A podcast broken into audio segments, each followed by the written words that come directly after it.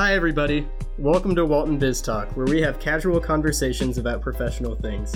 We're a student-run podcast created by the Business Communication Lab in the Sam M. Walton College of Business. I'm Ryan Decker. And I'm Jesse Schneeblen. As we shift to working from home, learning from home, or even just staying at home, we're relying a lot more on digital forms of communication. Since this is probably a big change for a lot of us, it can be confusing to navigate the changing environment. So today we're going to talk about digital communication, the different types of platforms that exist, digital communication best practices, and the pros and cons of it. We should also point out that we're hosting this podcast remotely. Exactly, yeah. Digital platform. Yeah. So as everyone else shifts to digital communication, so do we. So we have to be adaptable and really figure that out as well. Yeah.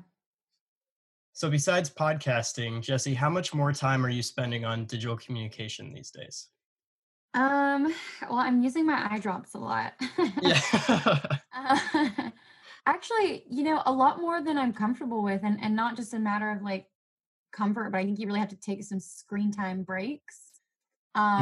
Example, normally when I just like pop out of my office and engage with our staff and ask, or like do a quick explanation of, what a project is. Now I have to like craft an entire email that includes all the details and then do a Teams or a Skype call just for like very small tasks. So sometimes it feels like I'm doing a lot more work with a lot less payoff. So it's been interesting, but, I'm also doing Zoom calls with friends, online happy hours, using apps and different things. So I feel like I'm online constantly. How about you, Ryan? What's digital communication like for you as a student? Oh, I completely agree. So since I'm still working at the BCL and learning from home and all of that, there's a lot of time at the computer. So I definitely feel like I'm at my desk all day, whether it's doing work on the computer or Skype calls or Zoom calls or things like that, as well as sending emails. And that's one of the things that I joke around with a lot of my friends, that it seems like I'm almost busier now than I was when I was actually in school, which seems kind of the opposite of what you'd think. But I think it really comes down to this being forced to use digital communication and sending a lot more emails and, whether it's a video call or explaining different things like that. It takes a lot of time. And it's one of those things that I know when I was at the BCL, I could just pop into your office, ask you a quick question and walk right out. And it took maybe a minute or two. And now, like you said, you have to craft an email and hop on a call and things like that. And it just takes a little bit more time. Well, it's also, and I think, just to point this out, communication is so important. Your communication skills. I'm hoping people are realizing now more than ever that writing is actually an essential skill because now we're being forced to write a lot more in terms of like email communication and just the way, I'm in the writing field, but I'm already having to write almost 10 times more than I was on a daily basis. So exactly. Even though we're using digital forms of communication, I feel like writing has just been at the forefront of everything we're doing with the shift to technological communication. I completely agree. Yeah. That's one of the things that there's a lot of different types of digital communication as well. So I know we've talked a little bit about video calls or instant messaging or emails or various things like that. What do you find yourself using most out of all of those? Or is it kind of a combination of all of them? I think we're doing everything a lot more, but I'm instant messaging a lot more.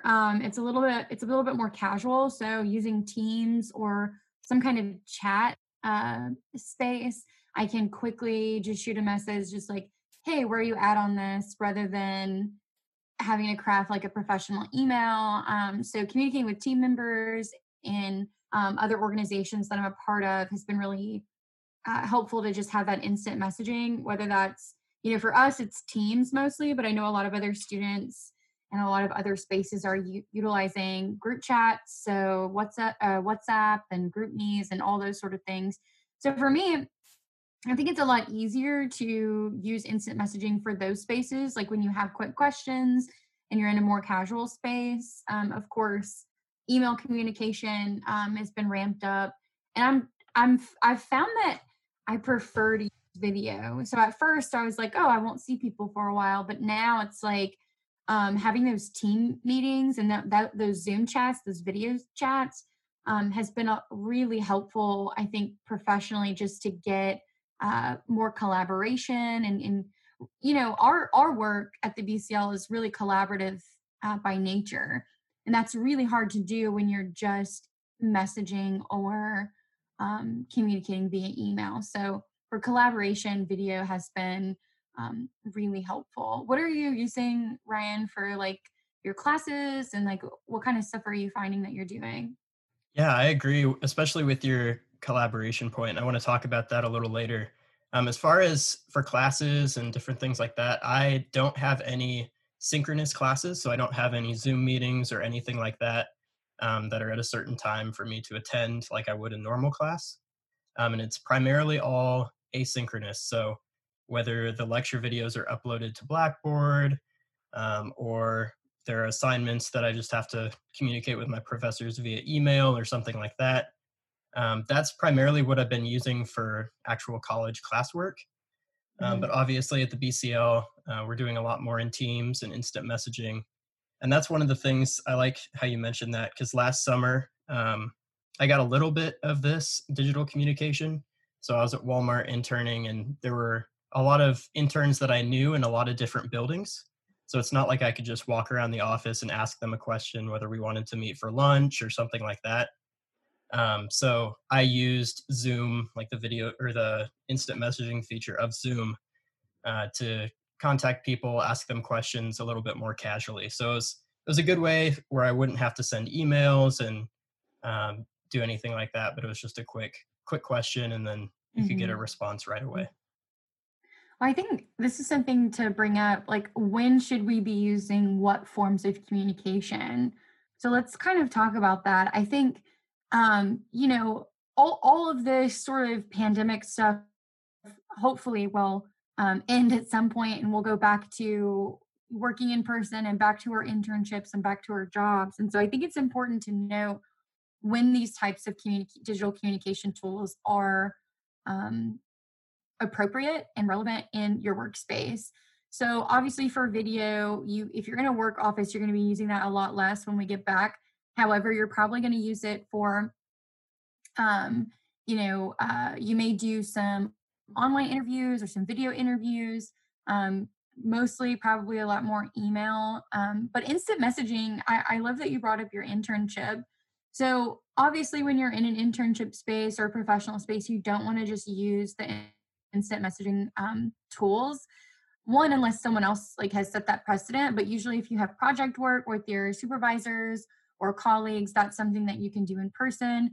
However, when you start having like quick questions and you start collaborating in spaces like Teams, that's when you can kind of start using those instant messaging apps. What other reasons or what other ways do you find are like appropriate to use instant messaging? Yeah, so I think instant messaging, especially the way I used it last summer, it was great to set up the idea of a meeting, if that makes sense. So just contacting someone and sending them a quick question like, hey, would you be able to meet next Tuesday or something to go over something? It's a quick question. It's not formal. And if they say, yeah, that'd be great, then you can go to email and use like a meeting or schedule a meeting and the calendar invites and things like that in email in order to set up that exact time and information and provide a little bit more context that way. But it's really like kind of an intermediary. So similar to that example, if you have a quick question of someone, maybe not necessarily your manager, but someone else who might be working on the same project, you can send them a quick question like, hey, do you have time later to chat about this? Or can you answer this via instant message right now? And it's a good way to get those quick questions answered. But once again, like what you were saying with the video calls and things like that, we used Zoom and other video call software and platforms to do meetings, especially because a lot of the people in the meetings were not in the office. So it's a good way to get them into the meeting as well, and kind of have everyone connected. But you should treat Zoom or any video call sort of like an in-person meeting, especially when we go back, because it takes a lot of time. Just like you would go into a conference room for a meeting at the office, that's similar to what Zoom is. And so you're taking the time, you're focused on that meeting, talking about whatever it is you need to talk about in that meeting, and then it ends. And so I know a lot of people don't love having a lot of meetings, especially if they're long meetings that take the whole day, because then they can't work on other project work. So just being cautious with scheduling a whole bunch of video call meetings would definitely be good advice. Yeah, and I think too, well, this is just like, for me, best practices for meetings in general. Have a meeting agenda. Mm-hmm. You know, I think, actually, I'll never forget one of the things that was the most impactful for me was going into a meeting with a person who's actually in our career services at the Holton College. And they had, they started with an overview of what they wanted to talk about and what they wanted to cover, which, you know, some people kind of loosely do. But then at the end of the meeting, they also had like a review, like, okay, these are the things we wanted to talk about in the beginning. We kind of covered all that. Now, what are the action items? And I just felt like that was so much more efficient than going into meetings like, oh, we're going to kind of talk about these things. Like, I don't know. It's just, nothing drives me crazy. Going to a meeting where the person clearly who's running the meeting didn't prepare for the meeting. And just like kind of lets it go wherever it wants to go. It's like, no, I have 30 minutes. But you should absolutely prepare for your video calls. And if you're a part of them and you're not running it, always, always mute yourself. Just mute yourself until you are called upon or until you have something to add. In fact, everyone in the call should be muted except the speaker. And as you have things to chime in, unmute yourself and talk. I think so many people, there's, you know, especially now that we're at home, there's like dogs in the background. There can be kids in the other room. I got out of a meeting this morning where I think someone's roommate was like playing music. And it's like, it makes other people hard to hear. So always mute yourself. That's just basic video etiquette. And this is for meetings when we get back on campus and we get back in offices, you know, keep yourself muted until you're ready to go. Exactly. Yeah. And I think that one of the things that I try to follow is being intentional in meetings. So whether it's a meeting in person or a meeting on a call or anything, it's really important to, even if you're on a call and you have a lot going on, it's important to pay attention, to mute yourself, to make sure that everything's, you know, that you're almost like you're in person. Listening to that person. You don't want to be distracted. You don't want to be doing things that would be distracting, obviously muting yourself, things like that, making sure that you're focused on the task at hand. And then that a lot of times will make it be shorter than it could be, right? So yeah. Even if you're like, oh, I want to get out of this meeting, if you just take the time to focus, pay attention, you know, complete the tasks at hand, and then it'll work out well for everyone. And I like that you brought up the meeting agenda and conclusion at the end, because that really keeps people focused, and then at the end gives them those action items to take and work on later. Yeah, I think if you think about it, if you call, and maybe you're just participating in a meeting, but if you call a meeting, it's really your job to have a reason and to have an agenda for the people who are attending the meeting, right? Right. Kind of let them know like what the meeting is for, what you're going to talk about. I mean, hopefully you're kind of doing that when you set the meeting up in the first place, but especially when you get there, I think that can be really helpful. Mm-hmm. I agree. And especially with video calls where, let's say there's a lot of people, a lot of times some people just won't turn their video on at first, or stay muted even at the beginning. And it, you know, a lot of times you don't want a ghost to be in your meeting. You want to know who's there. Right. So that was one of the things in the meetings we did this summer in my internship, is make sure no matter how big of a group it was, that different groups or people introduce themselves. So yeah. we had teams from all over the world who could have just, you know, listened and gotten the gist of the meeting and gone about doing their work, but they made sure to introduce themselves, say like, this is the South America team, or this is the Asia team, or whatever, just to make sure everyone knows who's in the meeting, who's hearing it. And it also just kind of helps with people understanding who's who. Yeah, I like that idea of not having a ghost in the meeting. Yeah. I haven't heard that. I like that. I also want to add that when you're doing a video and you're doing like a conference call via video, whether you're a student or not, show up like you would for an in-person meeting. So be professional, even if it's just from the waist up, right? Yeah. But you definitely like want to come with your best foot forward. And I mean, I know times are weird right now, and sometimes it can just be hard to get up and get dressed, and that's okay. But I think you need to think about who your audience is. So maybe if it's your team and you're all sort of relaxed and casual and it's a small team meeting, sure, your t-shirt or sweatshirt or whatever is probably fine. But when you have meetings with your supervisors, or if you have meetings with a larger group, or if you're in a position of authority on a topic, or kind of, you know, any sort of higher level meeting, especially like, and this is just for even when all this stuff is over, when you go back to your office and your campus, especially for interviews or pitches or presentations or any sort of video conference that you're engaging with people you may not know, you always want to put your best foot forward. So you want to get dressed, you want to be engaged, which means you want to sit up tall and like be with the video. I mean, I've been in some meetings recently where someone's, you know, clearly like watching something else. Yeah. Kind of sitting, like they've got their computer to the side and they're clearly doing other things. And I think that sends the wrong message that you don't care about the topic, that you're not engaged with the meeting.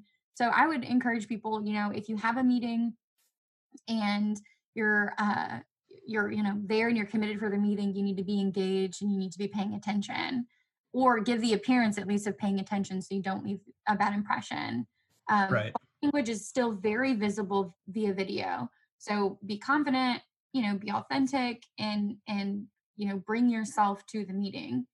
It's almost more important now than it was in a meeting, because yeah. Not only do you have to prove that you're there and paying attention, but you also you need to prove that you're, you know, listening to what they're saying and able to understand it. So in a meeting in person, you know, you being in the room is enough a lot of times for them to say, oh, they're here, even if they're not paying attention really like detailed, they still get the gist of what I'm saying. But on a video call, if you're looking at something else or not really paying attention to the speaker, or if you're just kind of, you know, doing whatever you want to do, they have no idea if you're listening or not, because there's so many other distractions. Right. Absolutely.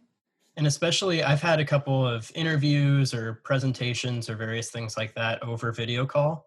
Mm-hmm. And that's where it can be really difficult at first to kind of adjust to that, because I know I love in-person interviews. I could do those all day. It's really easy to, you know, have that connection with someone when you're in person. You can shake their hand and things like that, but you can't really do that anymore. So being you know, intentional once again, sitting up straight, being confident, preparing for those interviews and presentations is more important now than ever. Absolutely. I mean, it's really interesting because for some people now, this video communication may be the first impression. Mm-hmm. As people are interviewing or giving presentations or even doing pitches for products or ideas, the video space might be the first impression or the first time someone hears about you or your story or your idea. And so being authentic, not memorizing a script, but like being authentic in how you present yourself is very, very important. One of the things, and you know, a lot of Skype interviews are really common, you know, Zoom interviews are very, very common. And so making sure that you know how the technology works. And I would encourage people to practice. Hit up a student that you're friends with, or if you have a mentor or a colleague, see if they'll, you know, practice a Zoom meeting with you, or help you set up or something. That way you know how it works and you know what you look like and then the space that you're in. I always try to make sure that I'm in a room with the door shut. You know, I've got dogs, I've got all kinds of stuff kind of going on in my home. And so I make sure that I'm, you know, in a space by myself. Maybe I'm not like, I don't have the best background. Maybe I'm in my bedroom instead of like my office or kitchen table, and that's okay, you know. But as long as you have a background that's appropriate, right? You know, you're probably not the best impression if you sit in front of your like piles of laundry. Maybe just like push the laundry to one side of the room if you have to, so you have like more of a clear, clean background.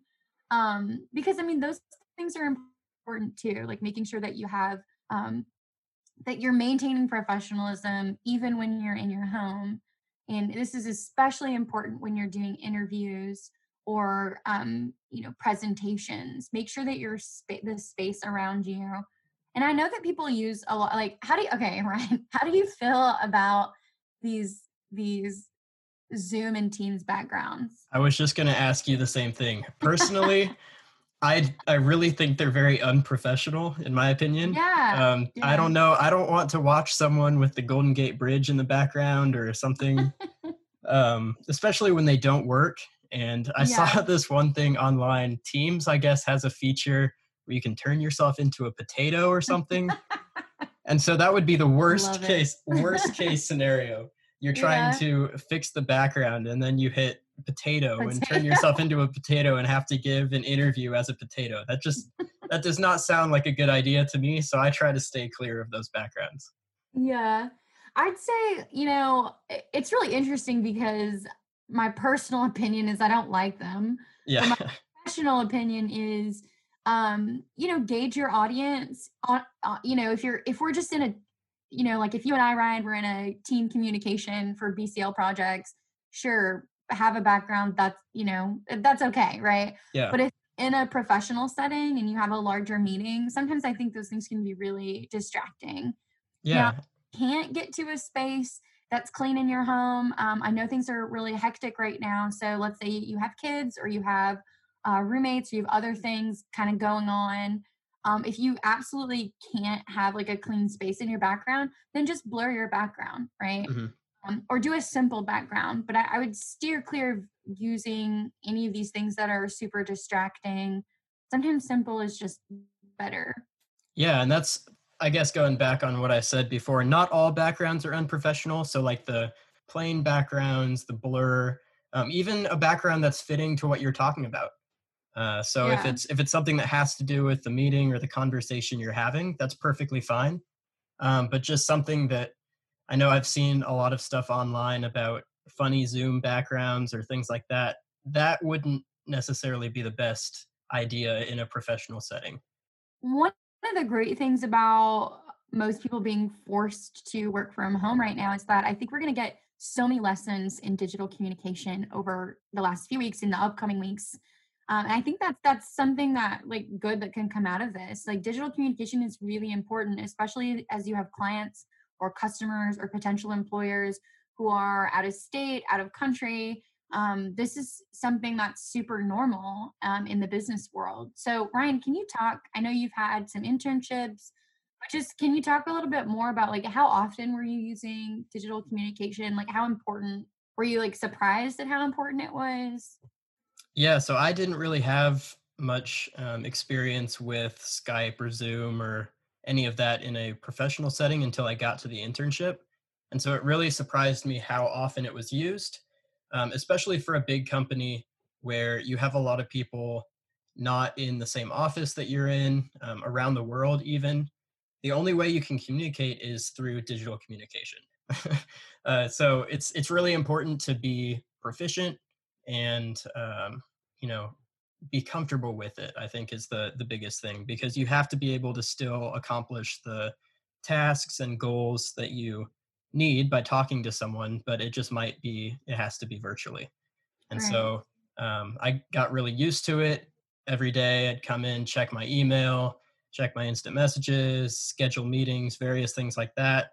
And it's just something that you have to get in the routine. And then as you keep using it, and I think that's the good thing about working from home and learning from home now, is that we're getting used to it.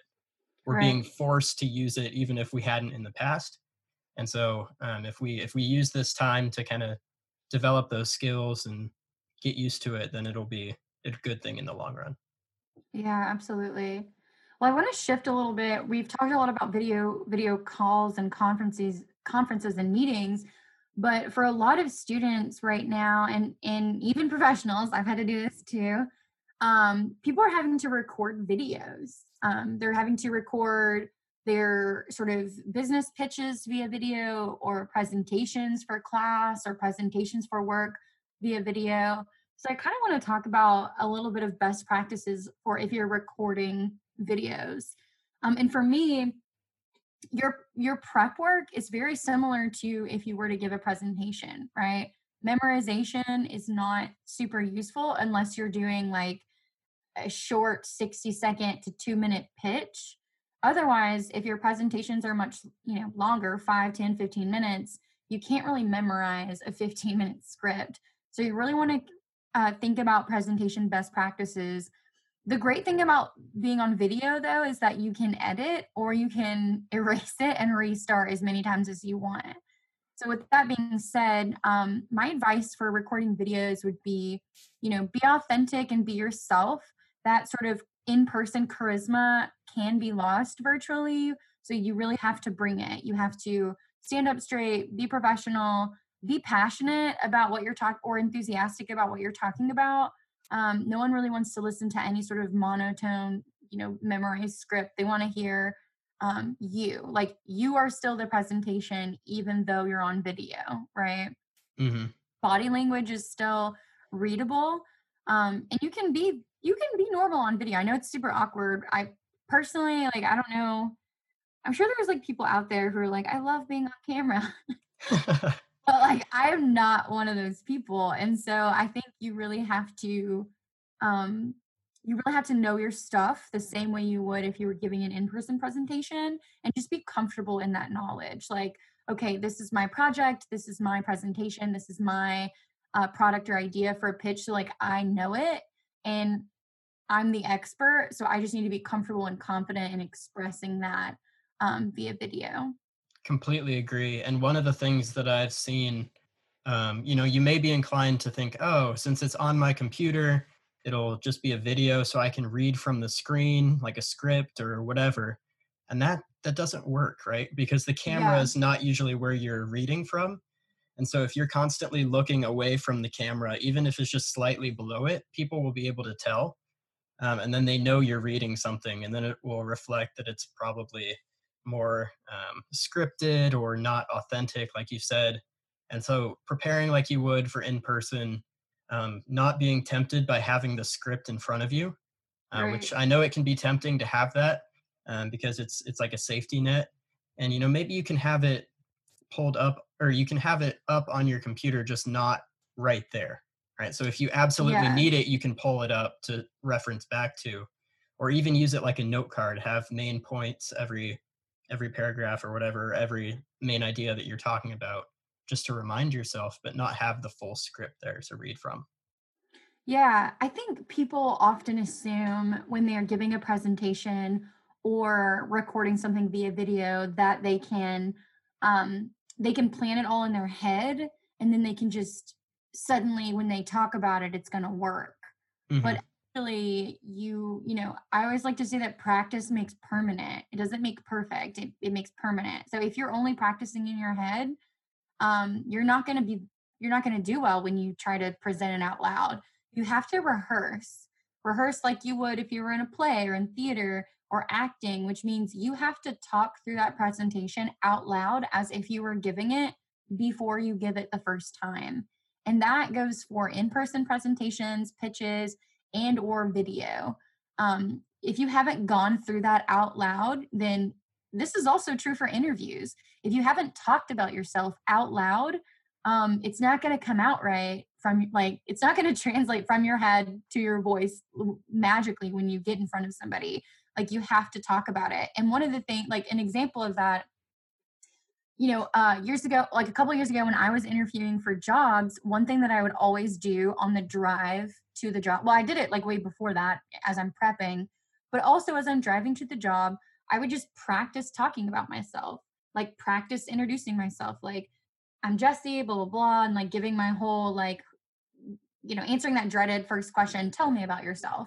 And like had, and it wasn't memorized. So if I got to the interview and the person asked me that question, I had already talked about myself in like several different ways, and it comes out different every time.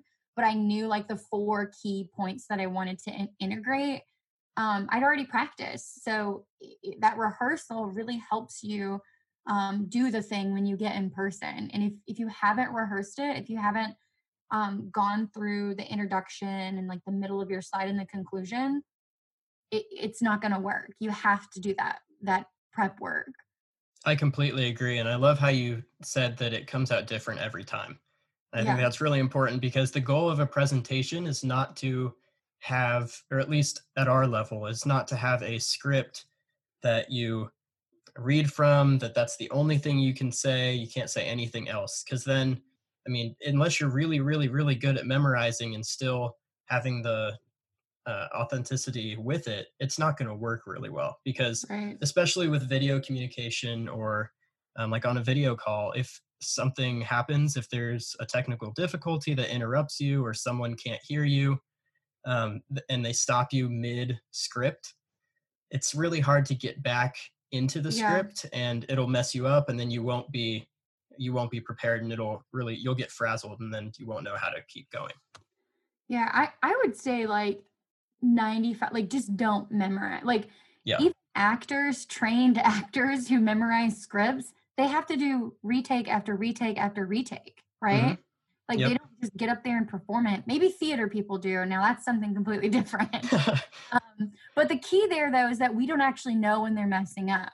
Yeah, and that's the thing. There's so much improv that goes on with it too. Yeah, absolutely. A lot of times you can't even tell. And that's because those people in theater keep going, right? Mm-hmm. They don't draw attention to the fact that they've messed up. You can't even tell because they don't stop, and they're not like, oh, I'm sorry, I lost where I was at. Now I messed up, right? You have to just go with it, and like, we're only going to know you're messing up if you give us a cue that you're messing up. Exactly. And if you know the main points, if you know the purpose of whatever you're saying, you can come up with some other way to say it. And I think that's the biggest thing that I've seen in presentations and speeches, is if you look at the speech or the presentation as just words on a page without understanding why you're saying what you're saying, you're bound to mess up, and then you won't know how to get back into it. But you have, if you have those main ideas, if you have the points that you want to get across, you can keep those in mind as you go through, and then be like, okay, even though I forgot exactly how I wanted to say this, I can still say it in some other way. Absolutely. And I think, you know, for those students of the Walton College who are listening, the Business Communication Lab has a great resource website that has a lot of information on business writing and communication that you can look at. And just, if you're unsure as to whether or not your email communications are professional, if you're unsure, you know, what they're supposed to look like, you can always go to walton.uark.edu/business-communication-lab, and you can find a lot of resources or schedule an appointment with us. One last question before we go, Jesse. I'm really interested in this. Do you think, I know everyone's working from home, learning from home, spending a lot more time at home now. Do you think after the pandemic is over, do you think we're going to go back to the way it exactly was? Or do you think we're going to, you know, have a lot more people working from home and learning from home, or kind of somewhere in the middle? That is a fantastic question. And I'm not good at, you know, predicting, but, you know, actually Mark Zwag has a LinkedIn article that he wrote about this, where he talks about his 5 predictions for post-pandemic life. And one of them he has on there regarding at-home work that I read and I thought was really interesting. And I kind of lean along these lines as well. And he just talks about how I think companies, and hopefully organizations and companies, will realize and see that that people can work from home, right? And can still maintain productivity. So hopefully out of that, there will be a little bit more flexibility in terms of, okay, if I have kids and I need to take a day to work from home, or maybe I, have other things I need to do and I can do them from home, or I can do them on the road, or I can do them from a coffee shop, and I don't have to spend all 40 hours of the work week in the office, right? That I think that is something that will come out of it. I mean, I think most people who know me know that I don't agree with the 40-hour work week in general. I really think that I really look forward to the day when there is more innovation surrounding the American 40-hour work week. I really do. Like, I don't know. Maybe I can be the one to innovate it. I don't know. But there are a lot of other successful models that we could be looking at, especially in like tech fields and different companies and organizations who don't have that sort of strict Western work week. And I think hopefully this will be a catalyst to innovate that space. I agree. And I think this forced innovation that has come along with the pandemic is something that's kind of making us realize, what do we really need? What are the essentials here? What creates value? And so I think it'll be really interesting to see how companies and different individuals come out of this pandemic with the different mindsets. I've heard anything from, people will go back to working in person more than they ever have before. And maybe they even require more space between desks to, enforce more social distancing, even when you're all in an office. So maybe they need more space for an office, all the way to no one will go back into work. People will be moving out of big cities, office spaces will go away, and people will spend a lot more time at home. So it could be anywhere between that. And it'll be really interesting to see where it ends up. Yeah, I think one thing is for certain, life is going to be different one way or another, whether it's through the skills that we've learned, or I think life is going to look a little bit different. But with all these sort of problems and all these issues comes really great innovation to solve them. So new problems, new solutions. So I'm interested to see what it will look like. Yeah, me too. And as they say, the only constant is change. So we'll see. We'll see how it changes in the future. That's true. All right. Well, thank you for talking with me today, Jesse. And we'll see you all next week for another episode of Walton Biz Talk. Great. Thanks for having me.